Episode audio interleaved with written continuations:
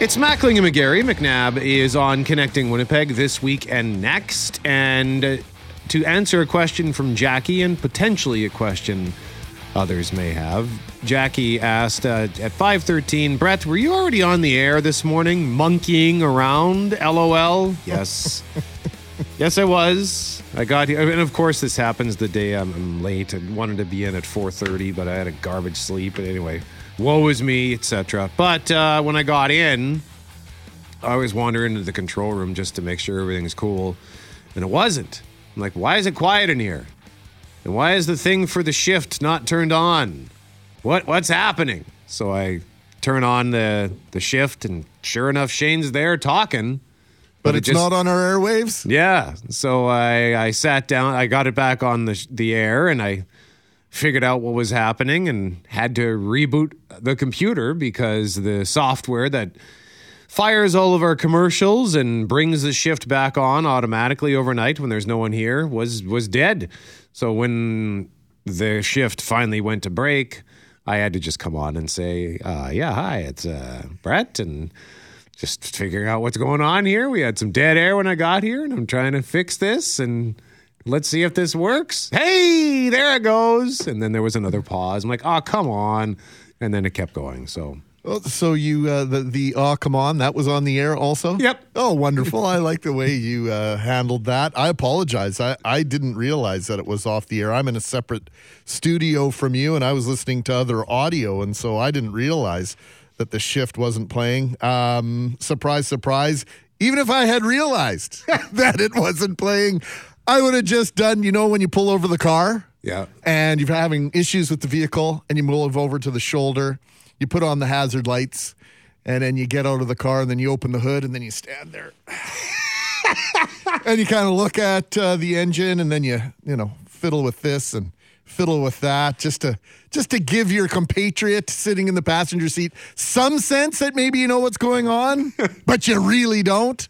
That would be me in the control room. I think the uh, I think the transmogrifier is overheated.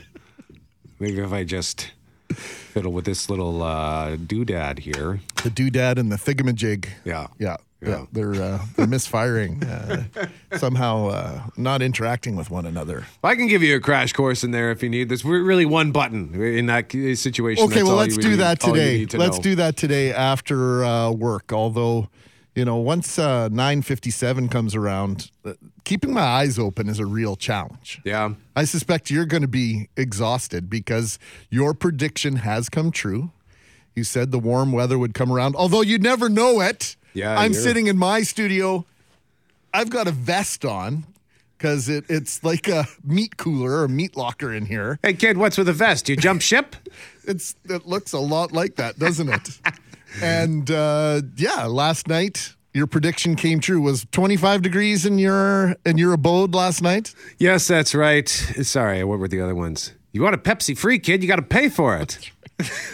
Sorry, I'm back. Suddenly, I'm on Back to the Future quotes. Why here. wouldn't you get onto Back the, to the Future quotes? It is a nice vest, Greg. Um, yeah, you know, I, I called it last week. I said, oh, my apartment turned off the air conditioning in our building, which means the weather will improve.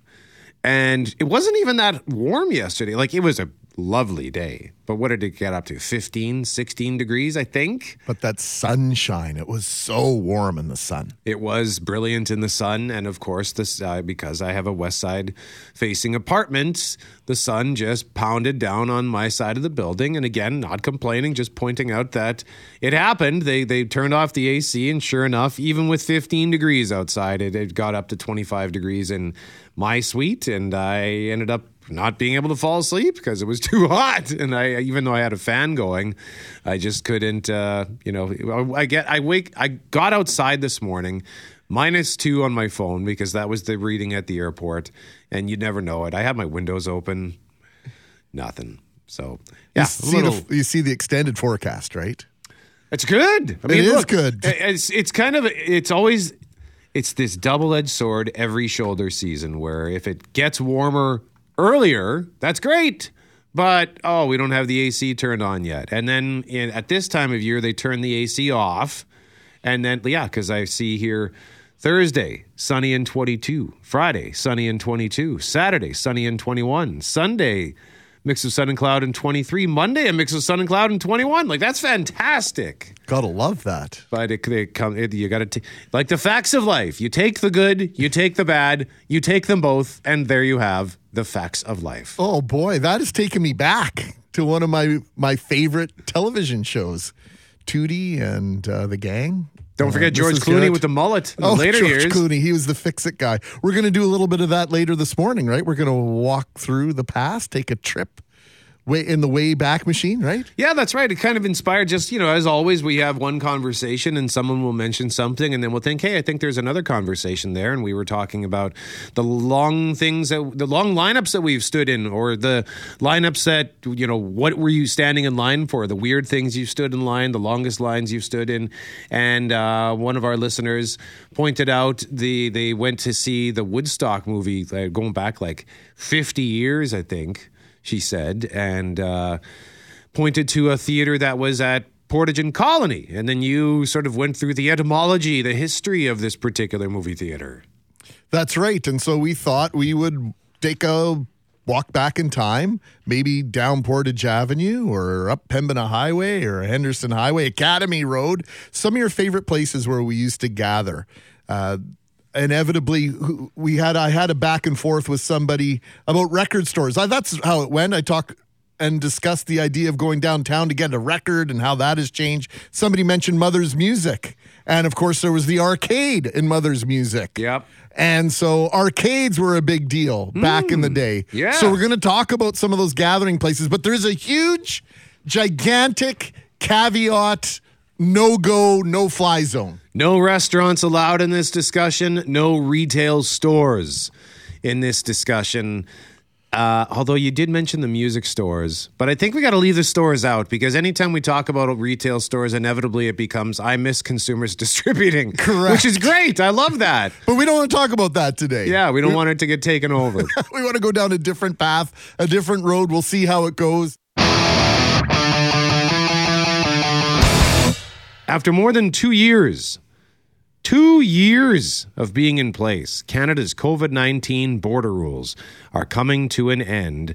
The Liberal government officially announced the changes yesterday after Global News and other media reported last week that Prime Minister Justin Trudeau signed off on them. So here's the dealio, Brett. As of October 1st, all travelers, regardless of citizenship, will no longer have to submit public health information through ArriveCan, provide proof of vaccination, undergo testing, quarantine or isolate, and monitor and report if they develop signs or symptoms of COVID 19 upon arriving in Canada. Chief political correspondent for Global News is David Akin. Across the country, lots of opinions about a change to the mandatory mask rule. I think uh, loosening up the restrictions on masks, making them voluntary, is reasonable. I'm happy. I can honestly say that. I think that with the recirculation that they have on the airplanes, it's a great system.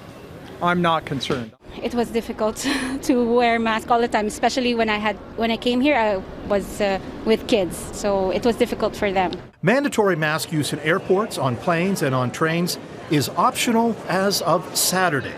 Many plan to keep the mask. The thing that's not optional is how close you are to the person you're sitting beside. I'm vaccinated and I will still wear a mask on the plane. My husband is recovering from cancer, and I think there's a lot of people that are have immune system issues. Experts say the risk of catching COVID during a flight is low. The plane ride itself, yes, while there can be COVID transmission on that plane, it's way lower than what people might think because of the uh, very impressive ventilation uh, engineering that they have on flights. It would be crowds elsewhere during the trip, at the luggage carousel, for instance, that may still merit mask use. The mask rule is one of many changes about to happen. No more mandatory use of the ArriveCan app to submit public health info. Proof of vaccination no longer required. No more testing on arrival. No more health checks. That said, Canadian citizens will still need to show proof of vaccination to get into the United States. The U.S. is not changing its rules at this time. But Canadian authorities believed current data on the spread of the virus was enough to support a change for Canada. As the pandemic evolves, so do our public health measures. And just to underline, all these rule changes do not take effect immediately. Vaccine requirements, mask requirements, they remain in effect all week. They end on Saturday. So Saturday, you won't have to uh, you won't have to do this. And I, I traveled, I guess, ah, this time last year. I guess was more November, Brett, when the the rules were absolutely in place. And so when you think about how much earlier you're supposed to be getting to the airport because of security lineups and, and other things that are going on. And then the potential for delays, which have been well documented over the last several months in particular. And then if you're flying out of Winnipeg and you're going just about anywhere other than Calgary, Vancouver, or Toronto, you're going to have a connecting flight if you're going further afield. That's a long time to be wearing a mask without any opportunity for a break. Because once you are in that airport, you're in. There's no way to go out and get a breath of fresh air. And so I can remember traveling to Palm Springs last November and had a mask on for probably 11 hours straight from the time we got to the airport in Winnipeg till the time we got out of the airport in Palm Springs.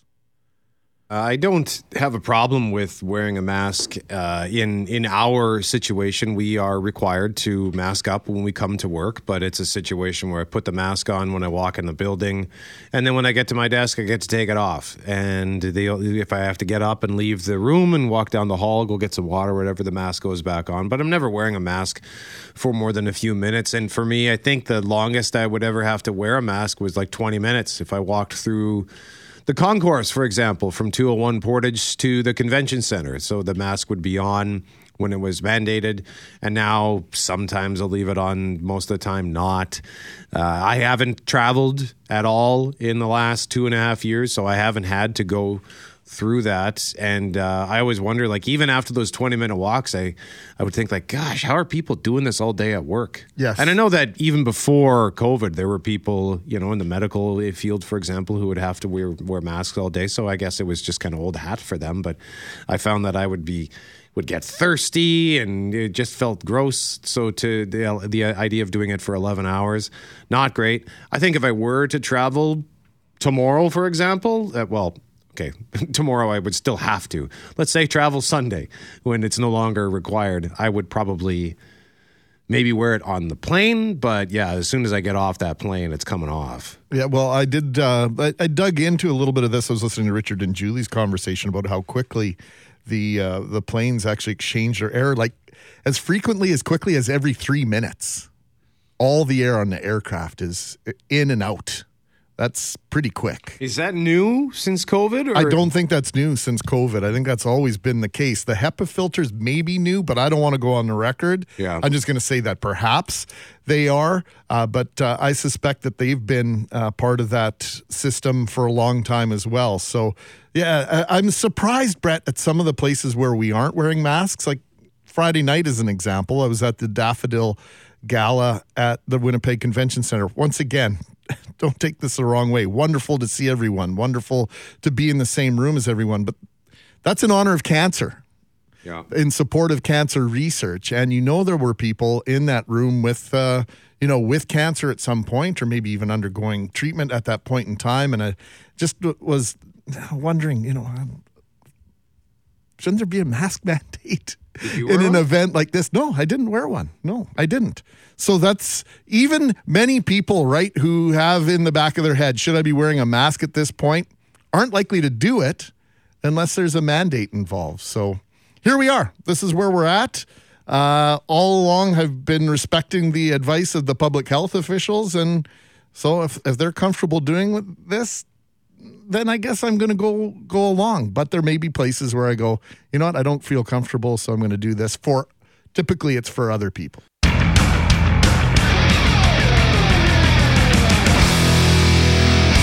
We're asking you about gathering places that you miss because yesterday, on our topic of waiting in line, one of our listeners pointed to how some 50 years ago they went to the Woodstock movie at the theater that was at Portage and Colony, once upon a time known as the Gaiety Theater. And then for a brief period of time, it was uh, known for some programming that was slightly more adult. Yeah, I think it was known as the Eve Theater at that point in time. Just for a couple of years, they tried that out and maybe didn't go the way they anticipated. So then they switched it back to a mainstream theater in 1975, and thus the Colony Theater, where uh, if you're of a certain age, you, you likely saw a movie or two there. So uh, we are asking you now, today, about former gathering places that you miss, whether it's an old movie theater, or perhaps it's like an old hockey rink, or a roller rink, or a community center, or an arcade, or whatever. The caveat what's the caveat, Mackling? No restaurants allowed. Not because we don't like to talk about the restaurants of days gone by, but uh, there are a handful of restaurants in particular that seem to overwhelm the conversation. And we just, yeah, we want to keep it on this one particular path. That's right. So no restaurants, no retail retail stores allowed either on this one. So 204-780-6868. Let's go around the horn here. Jeff Braun, why don't we start with you, sir? Uh, well, I picked a movie theater, of course, and for me, it was uh, the late great Strand Theater in Brandon, Manitoba. Uh, I went to college in Brandon, so in the mid '90s, if a movie came out between you know mid '94 and mid '96, I saw it at the Strand for the most part. It was a beautiful old theater in downtown Brandon. It seated nearly 800 people, I believe, and uh, it was it didn't have a lobby, so you had to line up outside. So there was such a thing as it's too cold to go to the movies tonight. it was part of the the decision making process because you might end up standing outside for half an hour waiting to get in. But it was a lovely old theater, and uh, I still rem- remember many many screenings I went to there. Uh, my favorite would be the first time I saw Dumb and Dumber. My college friends and I uh, laughed ourselves hoarse. I was actually scared for my health at some points during that movie. I was laughing so hard. But uh, yeah, great memories at the Strand. Yes, Strand. The Strand Theater. I saw Raiders of the Lost Ark the night it opened at the Strand Theater. The night it opened. The night it opened. I remember lining up for it uh, with my dad and my brother and some friends. It was absolutely spectacular. Great, great theater. Good call there, Bronner. We got some some younger folk in our panel today. Why don't we start with Ross Levitan in for Cam Poitras? What about you, sir? Oh, nothing special. Just uh, a little lookout we used to go to. All all the fellas. It was kind of like middle of where everyone lived, so it was a good meeting spot and lots of laughs, lots of good times out there, especially in the summer. Where was that? This place called Champlain Lookout. It's back home in uh, in Ottawa. Okay. Well, first of all, don't say nothing special. Don't discount your something that was a beloved spot for you. okay. Uh, and that's uh, what what, did, what were you looking out upon? Oh, it's uh, like right where the Ottawa River meets the uh, the um, the locks there, right at Parliament Hill. So nice nice backdrop for it. Was it like a wooden dock or something? Uh, there's a statue up there. They got some nice benches. It's built in on a hill too. So Is yeah, it it's good. gone? No, no, it's under. It's actually been under construction for like five years. So every time I go back, we we try to meet there. It's like, nope, you're stuck at the bottom, can't get up. So that, that's frustrating. Maybe that's what makes the memory that much better for me is that they've taken it away at least for now. But I'm gonna keep my eye out. Every time I'm home, I check it out. What was the code on Happy Days? Did they they called it Inspiration Point? They were going to go and watch the submarine races out at Inspiration Point. Is is is that the similar thing where uh, maybe you might go with uh, someone to have a little smoochy woochy there, Levitan? There's been some inspiration there over the years. Okay. Uh, Did you take part in any of that? Oh yeah. Well, what else am I gonna do? Watch someone else? There we go. Get to the heart of the matter. uh, Forte, what about you? Well, it's taking me back to my childhood, and uh, there's probably a place like that's that's still around for kids, but uh, back in the day it was Dark Zone, laser tag. Oh, that place was so much fun because it was all dark black lights, and you just have these laser guns and you'd shoot each other and be the funnest thing ever. And I think next door to it was another place for kids, and it had like a giant play structure in it, and there was uh, like Ruckers that used to be on um, was it Reen? Was it Reinders and uh, or was uh, yeah, it was Regent. It was basically like Regent and Lage. yeah, yeah. There's a place like that in the back of, of this place. I can't remember the name of it, but it was just so much fun being a kid there. And uh, you have a laser tag and then this awesome gymnasium thing. It was just, it was an amazing place to go as a kid. Did we get your lineup story in yesterday, by the way, 14, now that I think of it? We didn't, and I, I got a story on that too. Well, what is it? oh, Uh, well, it was Canada Day about 10 years ago ish. I was the Forks my friend and, uh, you know, had a few bevies and looking for a, a, bathroom. And if you've ever been to the Forks on Canada Day, it's like impossible to find a bathroom without having a lineup. Well, we turned the corner and somebody had just left, left a, a porta potty. And I was like, what are the chances? So I run into the porta potty, do my business. I come out and I look at my friend and she just looks horrified. And I'm like, what? She's like, look over there. And I was like, what's that? She's like, that's the lineup for the bathroom. You just cut everyone. You just cut everyone in line for the bathroom. I had no idea. So you know what I did then? Got the hell out of there. I was not sticking around. I thought you were going to say I said sorry to everybody, bought a round of drinks. Okay. I could see Forche going down the line and I'm personally apologizing to everyone in that lineup. And what Oh, about no, you, I ran. I ran. Uh, roller skating was a big deal. We were talking about it yesterday with Brent Bellamy. It was a part of Nuit Blanche. They did an outdoor roller rink and the best roller rink anywhere. With all due respect to all the wheelies and the Saint roller rink, Saints roller rinks back in the day, wow. with the uh, polyurethane uh, floor, the best roller rink in Winnipeg was at the Winnipeg roller rink, Furby and Portage. They had a this gigantic wood floor. And thanks to the folks at Heritage Winnipeg, heritagewinnipeg.com, I'm looking right now. Roller skating opens tonight at the Winnipeg rink on Canada's finest roller rink, Portage and Langside. Oh, yeah. Okay. Never went there. It's a huge place. And like I say, the wooden floor, so it had some dips and nuance to it. You had to be you had you had to pay attention when you were skating at the Winnipeg roller rink in the mid 80s. It was like the Boston Garden, the parquet, the old parquet floor. Exactly. There were dead spots big time in that floor.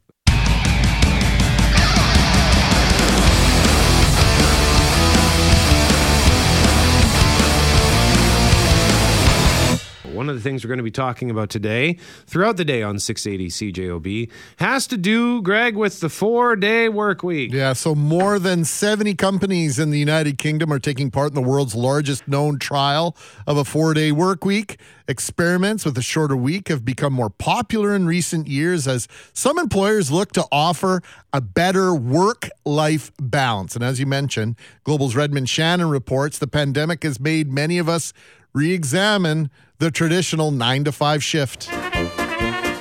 The standard two day weekend goes back almost a century. Carmaker Henry Ford was one of its pioneers as he looked to increase productivity. But a few years ago, one New Zealand businesswoman asked herself a question. Why are we working five days a week? It's just a meaningless construct. So, Charlotte Lockhart's financial services company tried out a four day or 32 hour week to see what would happen. We have a principle that we call the 180 100 rule. So basically, we're talking about 100% pay, 80% time, and 100% productivity. It was so successful that she and her business partner set up a not for profit consultancy to spread the four day gospel. There have been other trials across the world, including in Canada. And what's claimed to be the biggest ever pilot is now underway, involving 70 British companies, open to more new ways of working, incorporating the work from home lessons of the pandemic. Everybody can share ideas around what's worked for them, what's worked in their industry, um, what's what hasn't worked. Over six months, academic researchers are analysing employee productivity, well-being, and even the environmental impact at companies like British marketing agency Webtopia. We're now two months into the trial, and the improvement has been huge. So I think the first few weeks were a big adjustment for the team in terms of prioritising workload, understanding what could be left. Getting tips, she says, from other companies that have tried four days has been invaluable. Their tweaks have included giving client focused staff Wednesdays off rather than Fridays. They also advise employees on task management and limiting distractions to help compress their work week. If you plan ahead, ideally the day before, and have your list of like non negotiable tasks for the next day, complete those first, work through those first, and then you can see what else you can get to later in the day. At the halfway point of the trial, researchers say more than 80% of participating companies are likely to continue with four days after it ends in December. A new Canadian pilot program is already accepting participants for 2023. Redmond Shannon, Global News, London. So, what do you think, Brett? I know for a- lot of, and we're going to get these text messages. I can anticipate it already. And I apologize for those that this may not involve or really it doesn't work for. We understand that. This is not going to work for every profession, for every vocation. But I think for a lot of people, it could work. Well, and I wonder why couldn't it work? Is it because that's just the way we do things? You know, as they pointed out, why do we work five days? If it's something that came up with 100 years ago, why can't the system change? I'm not saying I have the solution. I'm just thinking, like, well, if we just start to think about it, why can't we make it work? And I realize that some people work four days on, four days off, and they have these alter these varying schedules. I used to be a six three person, six days on, three days off, but. Um, I like the idea of a four day work week. The idea the, of com- the, of getting 100% productivity, I assume that means you'll have to compress your day or perhaps eliminate your breaks. That's not going to work in every vocation either. Like in this particular job, um, we both, as soon as we get here, we essentially sit down and we start working until the moment we walk out the door. I might run downstairs for a vape. Typically, though, I've still got my phone in my hand. I'm doing something. So there's no real breaks. We don't get a lunch break. And that's fine. I don't mind it. But when I worked in a call center, the idea of going eight hours straight of dealing with angry customers with no breaks in between, I would quit that job. Yeah, And, I- if, and if losing those breaks is the sacrifice I would have to make to get down to a four day work week, I don't know that I would want to take it. Yeah, I, I, I, I hear you loud and clear on that. I hope that that wouldn't be part of the strategy. I think the strategy is to make more efficient time of the hours that you are at work and the hours that you're assigned to work outside of those breaks and your lunch break and to, you know, to be working. Because let's be honest, on Mondays, you're sort of ramping up, on Fridays, you're ramping out. These things happen. And so they're going to have to accommodate for all of that.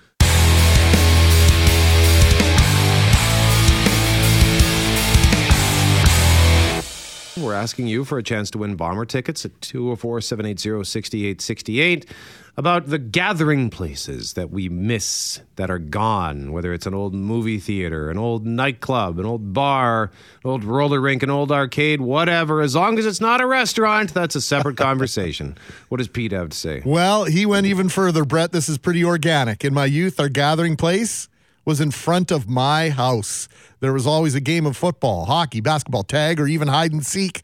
We'd play until the sun went down or got called in for supper. We no longer live there, but we still meet up for breakfast or lunch, but it's not the same. Trevor says Louise Billiards, North Kildonan, huge pool hall on Henderson in the 1100 block. But they also had some cool arcade games. Me and my teen buds loved it there. Didn't have to travel downtown for arcades, and because it had pool tables, we felt like adults. We felt accepted.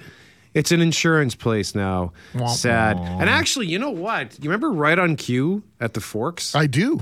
So that's on the second floor of the Sure. Johnston Terminal. It is now an insurance place, I believe. It you eventually became Finn McHugh's. Yes. Last time I was there a couple of years ago, I went to see what was up there now, and it was just some office. I think it's an insurance place. Oh. Like, oh, that's boring. Oh.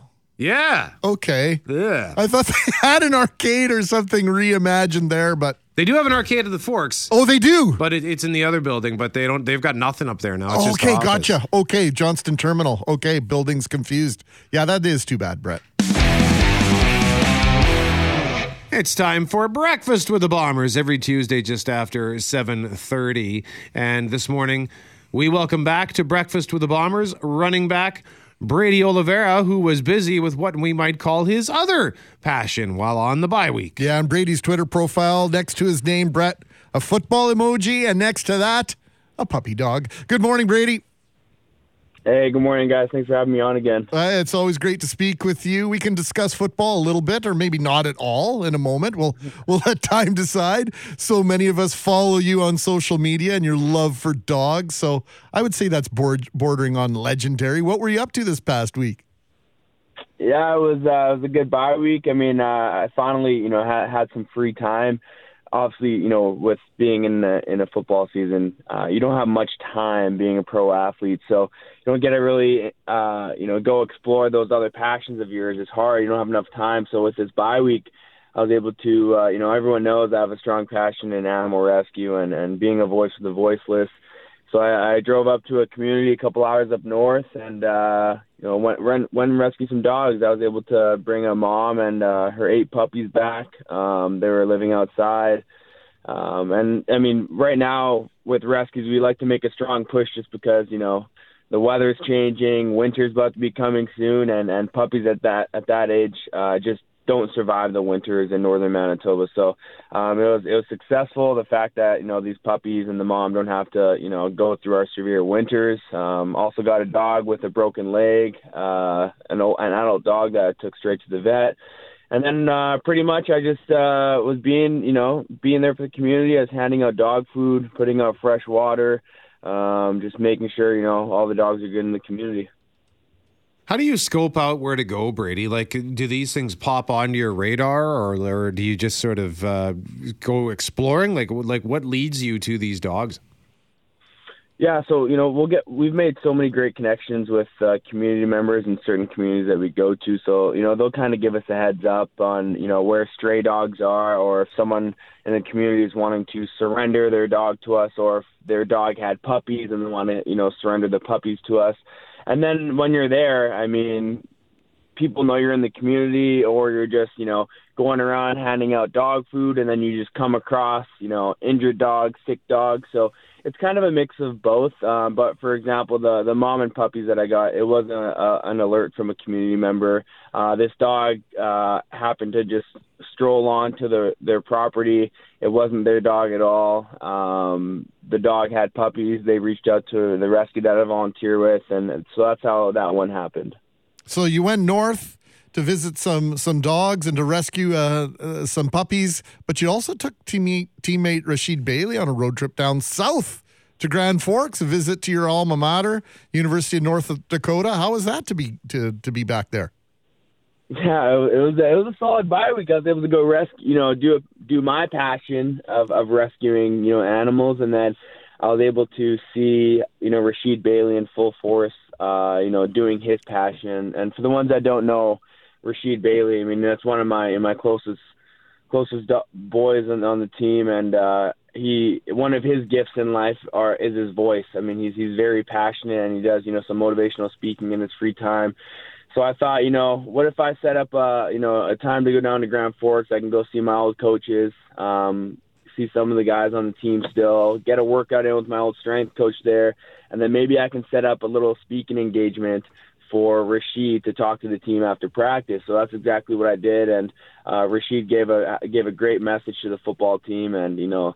The boys were thrilled. Uh, the coaches absolutely appreciated it. So it was just cool being able to, you know, I did, uh, I was doing my passion of animal rescue during the bye week, and then being able to see Rashid uh, fulfill his passion of, of using his voice that he's been blessed blessed with. So it was a great bye week. It was awesome to get down there, see my old coaches, and uh, and yeah, just be back in Grand Forks. I've made so many great memories in that in that town, and it was great to be back. Now I see on the Blue Bombers social media, which we uh, love so much. It's always a source of entertainment, especially when they ask the hard hitting questions. Yesterday, the question was, What is on your Mount Rushmore of food? And so you can see that on Instagram or on Twitter. But we're curious to know is there a must hit spot for lunch or dinner when you're in Grand Forks? Oh yeah, there's a there's a few places. Uh, I mean, I think a famous one is Texas Roadhouse. Everyone loves that place. Um, if you're looking for some Japanese dining, um, some sushi, just a little steakhouse vibe, uh, you, uh, Yakura, Yakura, I think it's called. Um, it's actually right next door to Texas Roadhouse. That's a solid place. Uh, the Blue Moose Grill in East Grand Forks. Yes, uh, that's a solid spot. Yeah, you know, there's there's quite a few uh, good spots. Uh, oh, Grand Junction, a sandwich shop in Grand Forks. Uh, yeah, there's a few little uh, hidden gems there. Yeah, the blue moose, the uh, wall. I, I, guess they call it walleye on the menu, right, Brady? It's quite legendary. Walleye, yeah. Have you had it there? I, that's what my, that's my favorite thing to have at the Blue Moose. I have had it. It's uh, it's, it's real good. I definitely recommend it. So uh, I guess we'll talk football for just a minute before we let you run here as the, you get back on the field and ready for Friday night's game versus Saskatchewan. Change in weather, you can feel it, although it's going to be a beautiful week, at least during the day. Is there another notch of intensity at practice? Yeah, I mean, I think you know, and we always say it's it's it's not cold enough around here for us, and uh, that's kind of what Coach Osh preaches to us, and it you know goes into the locker room, and you know we get guys starting to say it, and I think it's a great mindset to to be in because you know as we know, I mean it, it gets real cold in Winnipeg, and and uh, you know teams got to come through us if they want to make it on, and I think if we have that mentality makes it a lot harder for teams to come here knowing that the weather doesn't even phase us. And I think for me, you know, personally speaking on myself, I think that's when you turn it up a little bit more. You know, as a running back, you know, the weather starts getting cold. Uh, you know, people don't want to tackle when it's cold, man. And so if you if you run if you run physical, you run violent. Um, you know, third, fourth quarter come around and it's cold out. Talk, I'm more so talking end of the year type cold, and no one's going to want to tackle you. So uh, I'm excited for this cold weather. It's always a fun time of year. This is football weather. Nothing gets better than this. So I'm really looking forward to it. So you say no one's going to want to talk, tackle you for those who maybe are not quite the sportsing types. Why, why wouldn't they want to tackle you? Those pads are cold. Those helmets are cold. Uh, everything just gets. I mean, guys always make jokes. I mean, it just started this week. I'm like, guys, it's not even cold yet, but uh, for warm ups, we take off our helmets and we do, you know, stretches, we do some dynamic warm ups, and then we put our helmets on after the warm up. And when you put your helmet on after, it's so hard to get on because it's been sitting in the cold on the ground and it just tightens up. So that's just a little sense for you right there. Um, and it's not even cold yet. So as it gets colder, things just get, you know, your body is colder. It takes a while to warm up. Pads are banging a little bit harder because it's colder. Um, and yeah, it, it just doesn't feel good for someone to get smacked when it's cold. Um, better when it's warm out. So, uh, so yeah, I mean, it's gonna it's gonna be fun as the season goes on. Uh, later in the year when it gets colder, uh, I think we'll play better when it gets cold. It's sort of the football equivalent of when we used to play hockey outdoors, and you would stand on the bench waiting for your three minute shift, and the and your blades would be squeaking, and you'd be kicking the boards, and and so you were tr-. It, it it wasn't a traditional part of the game if you're playing indoors. If we're talking hockey and for football, obviously it's warmer much longer than it is colder. So that's a great description, Brady. Always appreciate your time, friend. Thanks for this, and uh, good luck on Friday night against the Roughriders. Thank you, guys. Appreciate it. Talk soon. Brady Oliveira joining us live on 680. CJOB running back for the Winnipeg Blue Bombers. And if you want to go to that game on Friday against the Saskatchewan Roughriders, we need you to text us at 204 780 6868 about a former gathering place that you miss that is not a restaurant. What does Uliana have for us? Well, Uliana, I figured this would fit with Breakfast with the Bombers, Brett. I miss Section S of Canad Inn Stadium, also known as the student section. We had season tickets in a row in row nine, and we were always in the middle of all the game and non game action. For those familiar with the section, you know the good times that took place there. That's where the beer snake was invented once upon a time.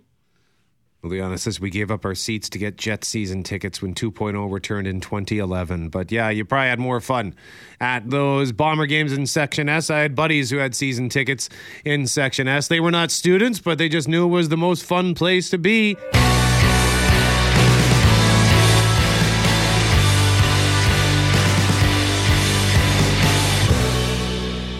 Right now, we just want to put this question to you What's it going to take you to get out and vote? During the municipal elections next month. You know, yesterday we got a slew of further promises from other can- uh, some from some more candidates like Rana Bokhari, who says if she's elected mayor, Portage and Main will finally open back up, pointing to how there's only one major argument against bringing down the barriers, and that's a 33 second traffic slowdown. Candidate Shaun Loney says. He intends to modernize the city's water and waste department by switching 40,000 homes and businesses from natural gas to electric heat pumps by 2030.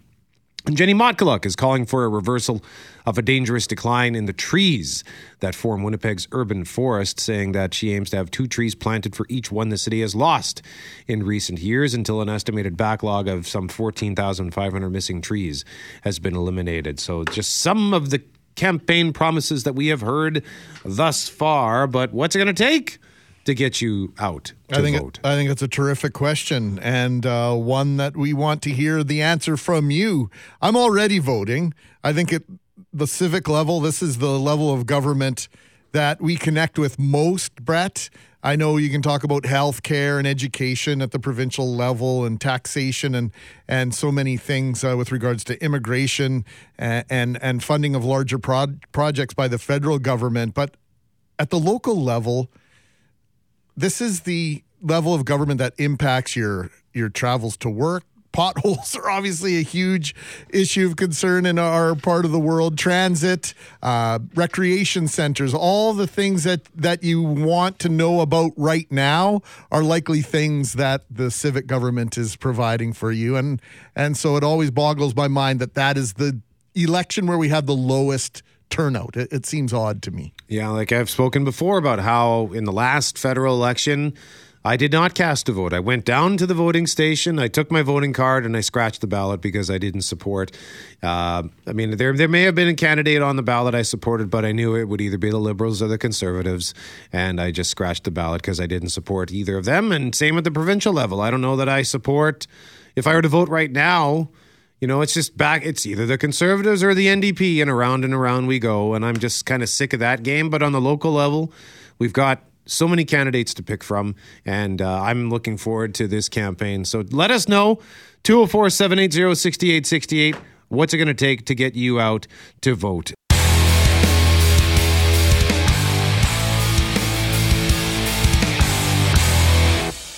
Meanwhile, at 7.05, we started a conversation, revisited, I guess, a conversation about a four day work week because there's a huge trial of this happening in the UK. Well, here in Canada, out west, as any small business owner knows, it's hard to find good people, especially now with workers retiring and moving on to other adventures. Yeah, and the problem is even more acute in smaller communities, Brett. And some are trying a different approach to keep workers happy. Global's Rumina Daya has the story from Merritt, British Columbia, and its move to a four day work week. A four day work week in Merritt. Would it be enough to entice you and keep you there? a chance to differentiate ourselves, to make sure that we have uh, people who feel valued, that they have the chance to just uh, enjoy life in Merritt. Coming soon, municipal offices will close Mondays. Staff working longer hours, 8 a.m. to 5:45 p.m., Tuesday to Friday, to make up the time.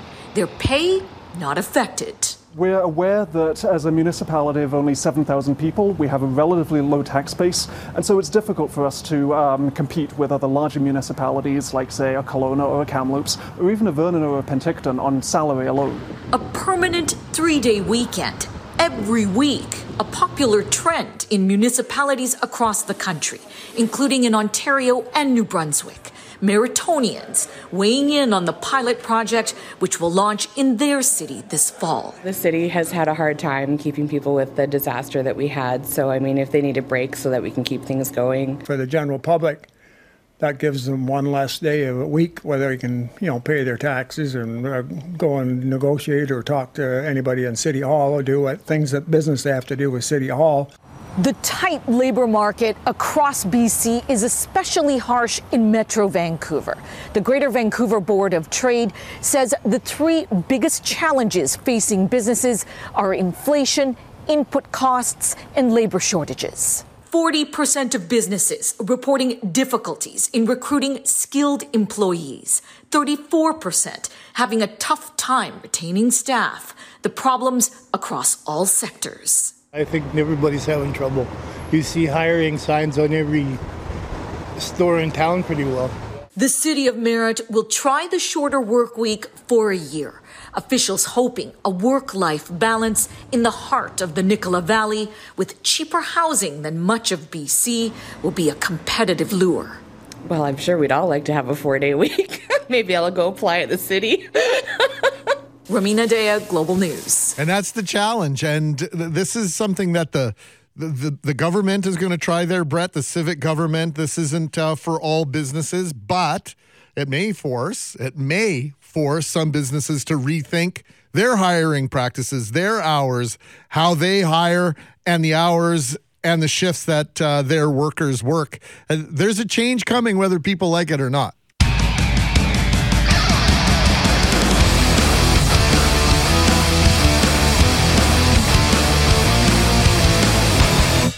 Right now, well, why don't we just get right into this here? Because Friday, of course, is a big day. It's the second annual National Day for Truth and Reconciliation. And but it's also going to mark Canada's first reconciliation run, the first ever National Day for Truth and Reconciliation half marathon. And it's happening right here, Greg, in Manitoba. Yeah, the run will begin at the former residential school in Birtle, Manitoba, which is near the Saskatchewan border, just west of Shoal Lake, and will conclude on Birdtail Sioux Dakota First Nation.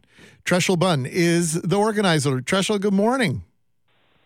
Good morning. Thank How- you for having me. How are you today? I'm doing good. How are you? We're doing really well. So, the in your words, uh, uh, the first words we see on the the website for the run, reconciliationrun.ca, are quote movement is medicine. Can you elaborate on that for us? Yeah, for sure. So uh, I think it's a popular term like used in the Indigenous community, and I think everyone kind of has their own meaning that they tie to that term. But for me, um, I'm a student athlete, so I'm actually a member of the Bison women's hockey team at the University of Manitoba.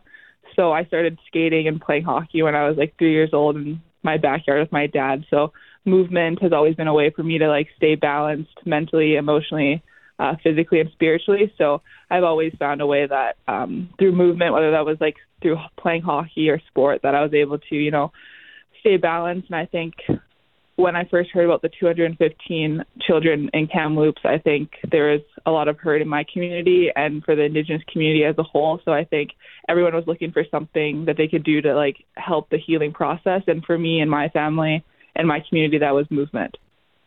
Last year, it was in the form of a healing walk that took place, I believe, in July. Uh, these events that you have held and that you are continuing to hold, they're inspired by your family, yes? Yeah, so my Kushi, which means grandmother in Dakota, and my Uncle, which means grandfather in Dakota.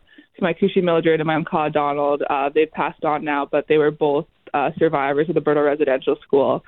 And I think the significance for me for the run and the walk is that it starts at the Birtle Residential School and it leads participants either running or walking away from the school back to my community.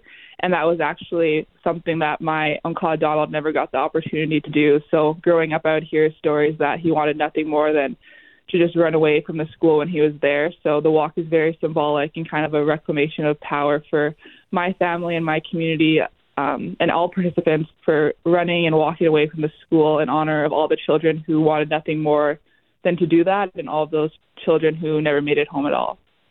So, uh, is it fair to say runners already feel a sense of community when they come together, whether it's to celebrate something, to recognize something, to run in honor of, raise money for, to encourage each other? They push each other to keep moving. Uh, does bringing that pre existing sense of community to something like the reconciliation run help?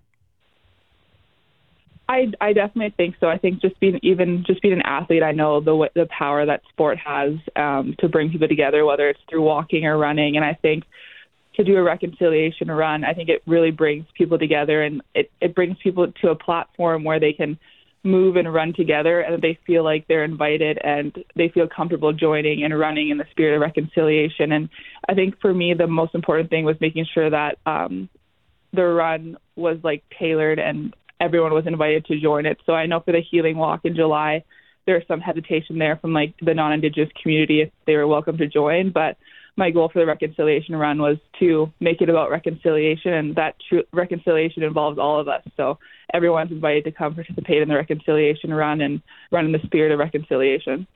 Now, we do want to learn just a little bit more about you as the organizer of this run, Treshel. Uh, for example, you mentioned you're uh, a player with a Bison women's hockey team. Like you're an elite athlete. You've been playing hockey for years, including at the University of Manitoba and elsewhere. I I understand that the Bisons, your team was recently playing hockey in Europe.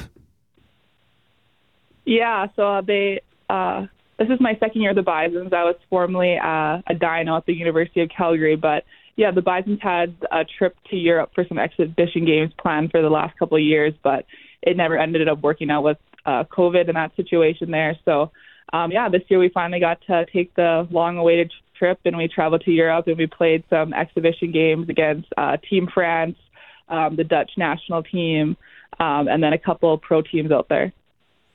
How'd you do?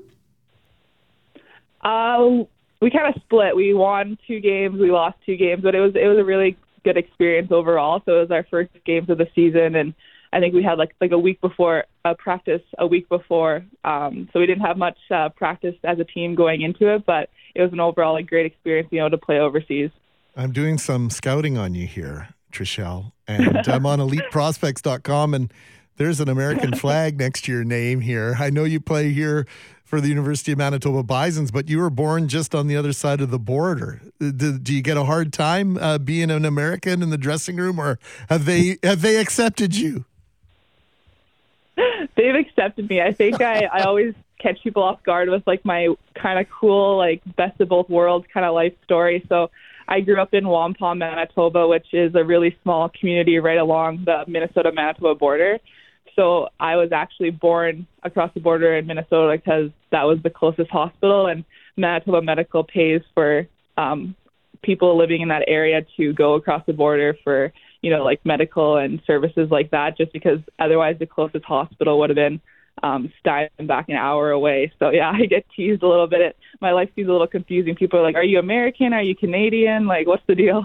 Well, even the area code on your phone is from Minnesota. What's a what's a deal there? Did you find a cellular deal that we should be taking advantage of? Because I know a lot of people who are like kept.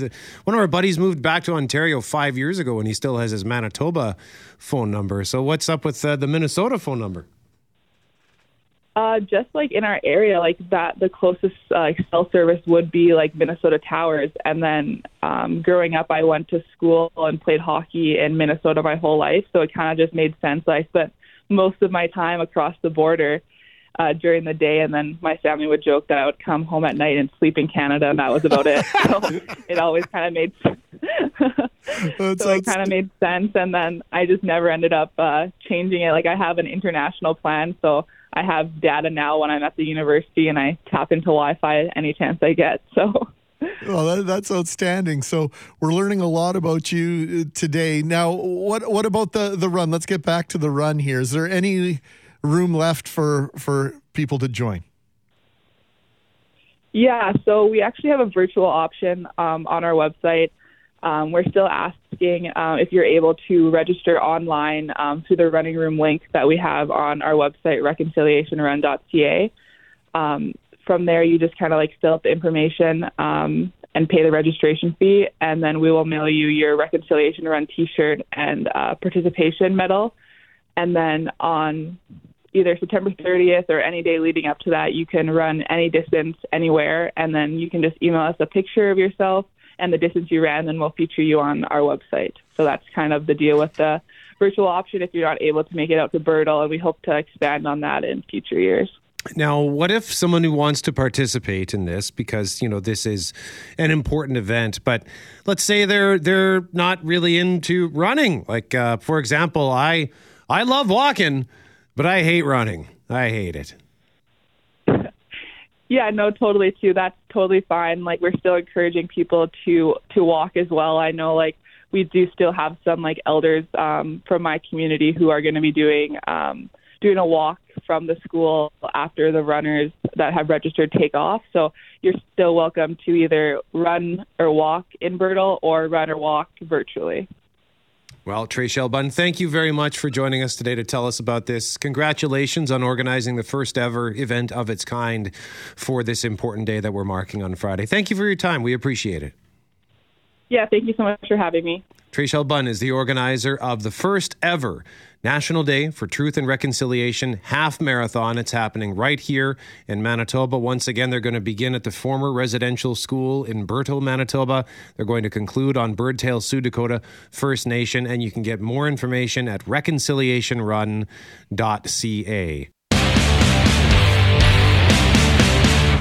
we're going to cover off two contests here. We've got our own contest, bomber tickets up for grabs, and we'll get to that in a moment. But did you catch any of the Buble or Cloutier yesterday? I missed it, and I had my phone on the radio player app while I was making supper, and I just somehow I missed it. I got on a phone call. Is there is there any way you can pull up some of this? Yes, I can. It happens. So they they typically do their contesting just after five fifteen, or at least their primary contesting just after five fifteen on the news with Rich and Julie, and they're giving away Michael Bublé tickets, Canada Life Center. So it's Bublé or Cloutier, and they play a piece of music. You have to identify or guess whether it's Bublé singing or Cloutier singing. So here's take one. And I'm feeling oh, good. This and is I'm tough. guessing that Lisa doesn't. I'm feeling good. That was better. That was a little better, actually. That's not bad. okay, here's the next one. Okay.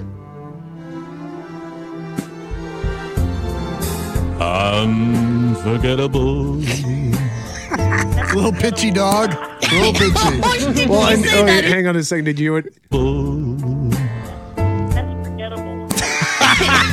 Did she say that is That's forgettable? what you are. Unforgettable in a different way, I suppose. And then one uh, one more quick here. Sure. And don't forget who's taking you home and whose arms you're gonna be. Oh boy. So, darling, save the last dance for me. Sorry, Dan. Is that Count Dracula?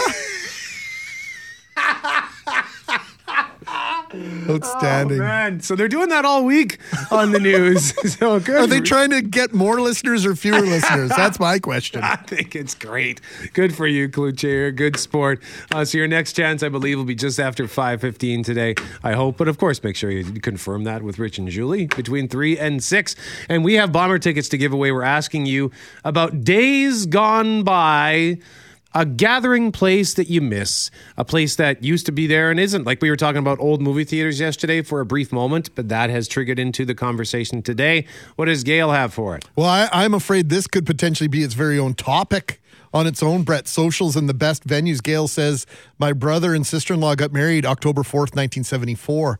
Their wedding reception was at a place in Headingley called the Monterey Hall. I think it became the Monterey Ranch eventually. We spent the night at a motel close to the hall. We had over 150 people dancing on the floor. Over 200 were invited. Our side was huge, so most of them were relatives. If you think of all the halls in rural Manitoba that were hustling and bustling back in the days, remember going to many socials in Thalberg, never heard of it, but thanks, Gail.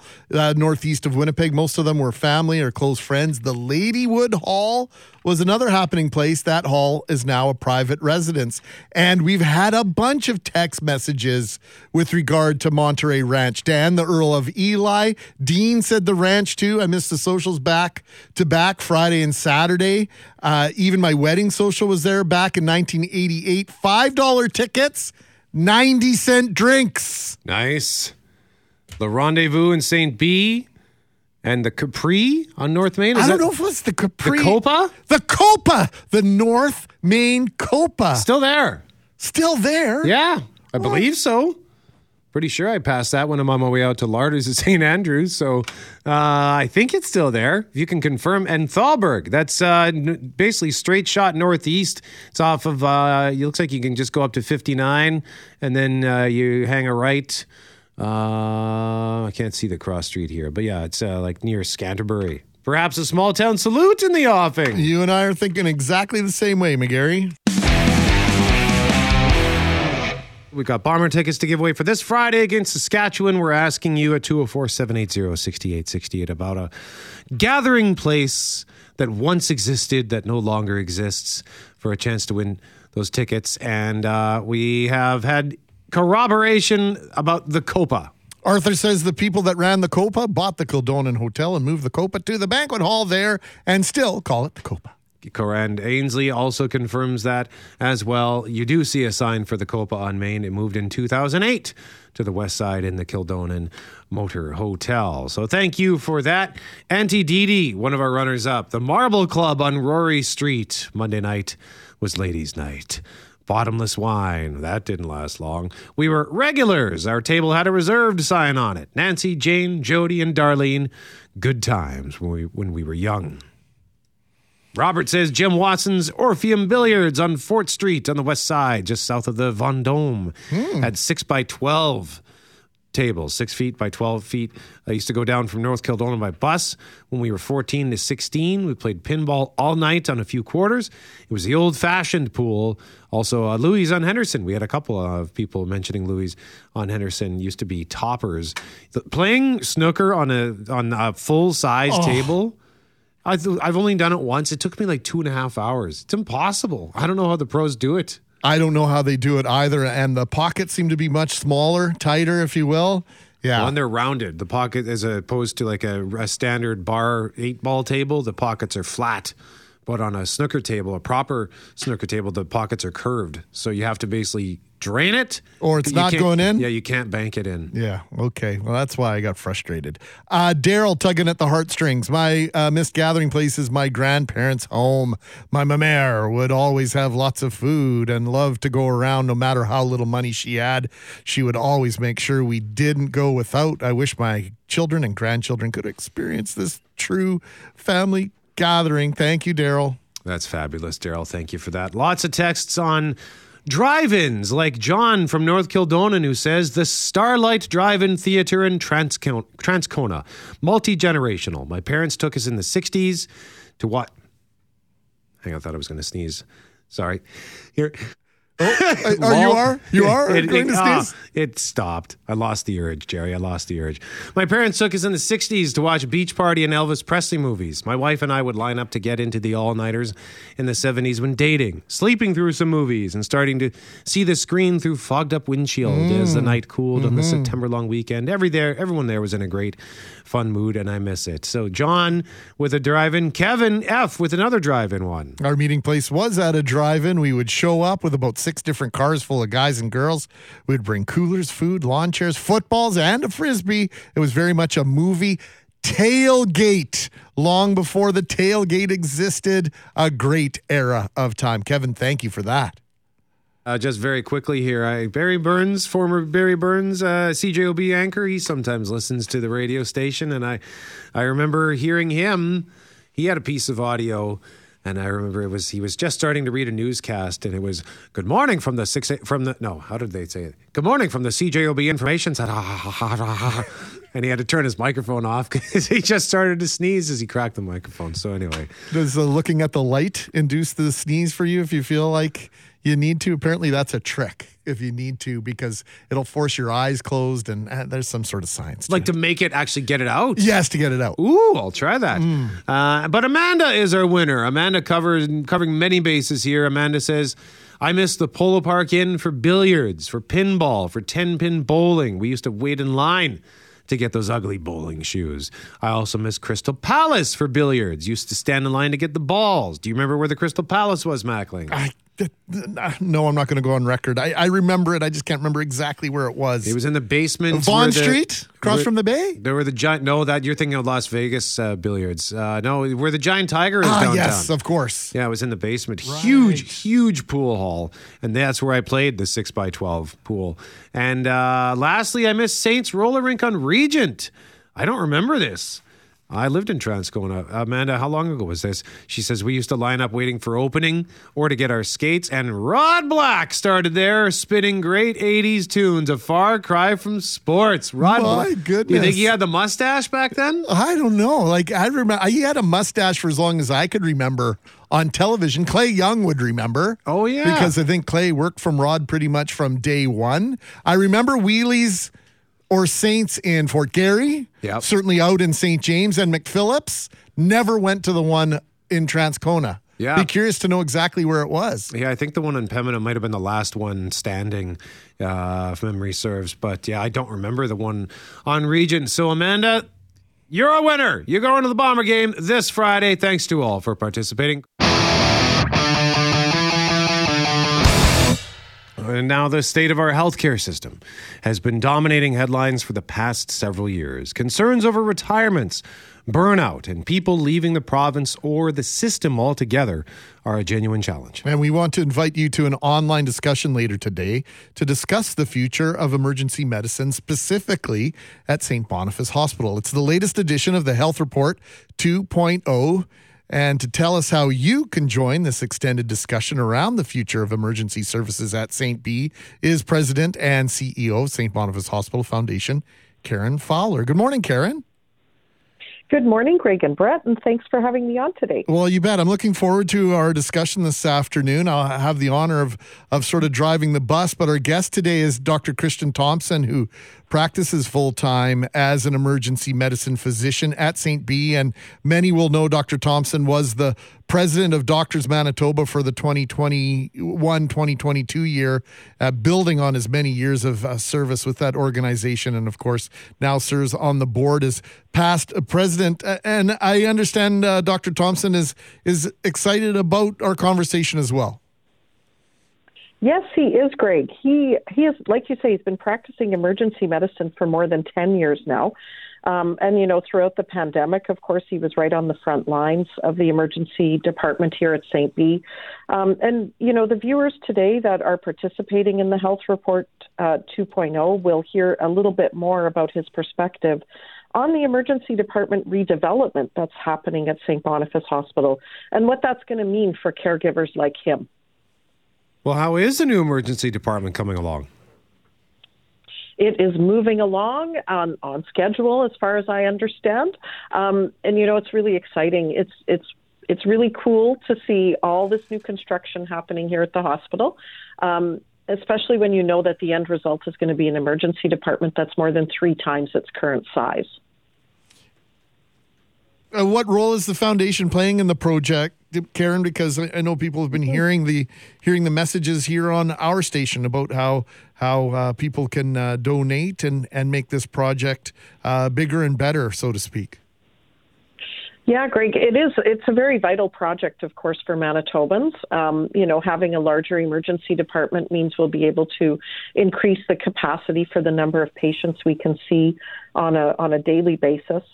Um, and, you know, the project itself, in terms of the foundation's commitment, we are contributing uh, $10 million towards the redevelopment. Um, what we're able to do with that funding is, you know, provide some of the enhancements to the space that, you know, the provincial budget is not able to cover. The province is contributing a total of 131 million to the project, um, so that is a very significant amount. Um, but we're pleased to be able to be a part of that and offer the opportunity to Manitobans to participate um, in this campaign in terms of, I mean, it's great that the, the ER is getting uh, redeveloped. I mean, that, you know, we got to have uh, functioning ERs, and that's fantastic. But um, in terms of the, the staffing shortage challenges that we've been seeing over the past couple of years, do you foresee that being an issue once the ER is complete? You know, that's really hard to say at this point, Brett. I know that, that our hospital administration is working very closely with the WRHA on those issues and with the provincial government. Um, and that is an ongoing issue, of course.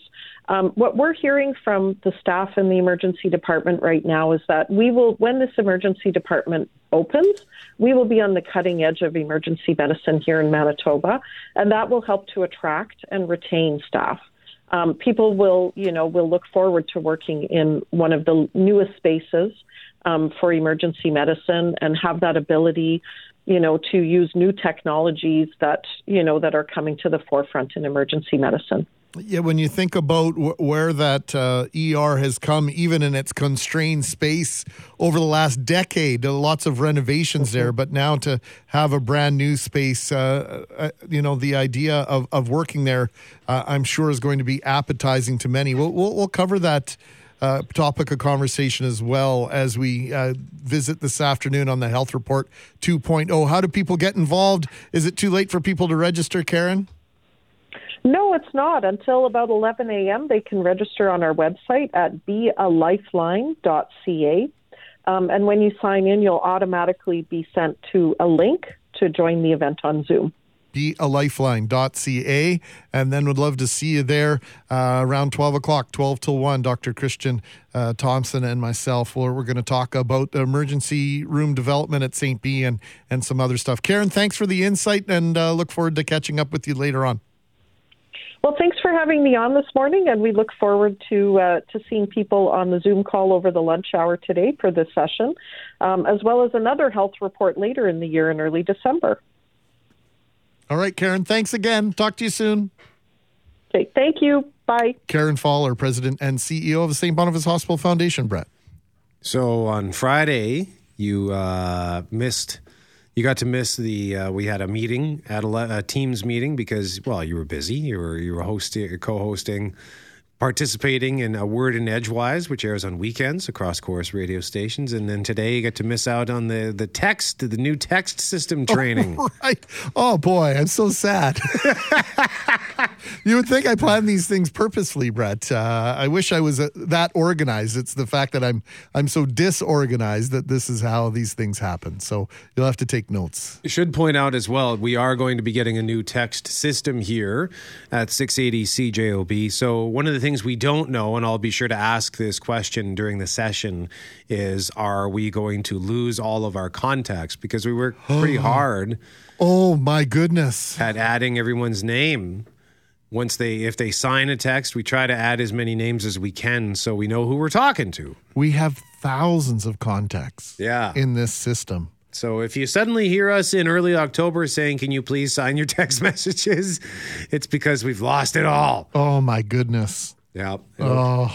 It's taken Okay, us years fingers to build crossed. up this contact. No list. kidding. I have my fingers crossed on this. I hope they've they've figured out a way to transition and, and to move everything across. And yes, thank you to everyone who's been text messaging. The last several days we've had a, a plethora of new and first time text messengers and, and please include your name. We won't be shy to ask, but uh, we like to address you by name and, and we thank you so much for your stories, your insight, the information, the story ideas. Uh, it- it's really endless and and that's the other side of this world, right, Brett? With without our friends and our family in in radio land, uh, we're just talking to each other.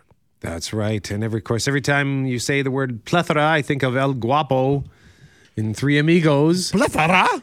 What is a plethora? Well, why? Well, you told me I have a plethora, and I just would like to know if you know what a plethora is. I would not like to think that a person would tell me someone he has a plethora and then find out that that person has no idea what it means to have a plethora. How do you remember? This is one thing. I've I'm- never I Googled it. Never. Oh, really? I remember the, the basic scene, but not the exact wording. Okay, because there are some people that can word for word recite Oh, gosh, certain scenes in movies, and I, I, you're pretty good at it. A couple of movies maybe a couple of movies but not not that much i'm not like uh you know i have friends who they're like dustin hoffman in in in rain man how the, his ability to remember so much and so many exact details like i can't remember a golf course that maybe played two years ago but one of my buddies at the laker classic he can tell me which club I hit for my second shot on the fifth hole of the third round that weekend. Like, I don't even remember what course we played. The club you hit? Yes. Not his own. Yeah, the club I hit. Because he's like a forensic accountant, so My he's word. super detailed. Or oh. can't there, no no. There's no getting away with cheating around him. It's like I got a six, or I got a five. No, you No, didn't. you You, got a didn't. six. Remind me never to play with that guy.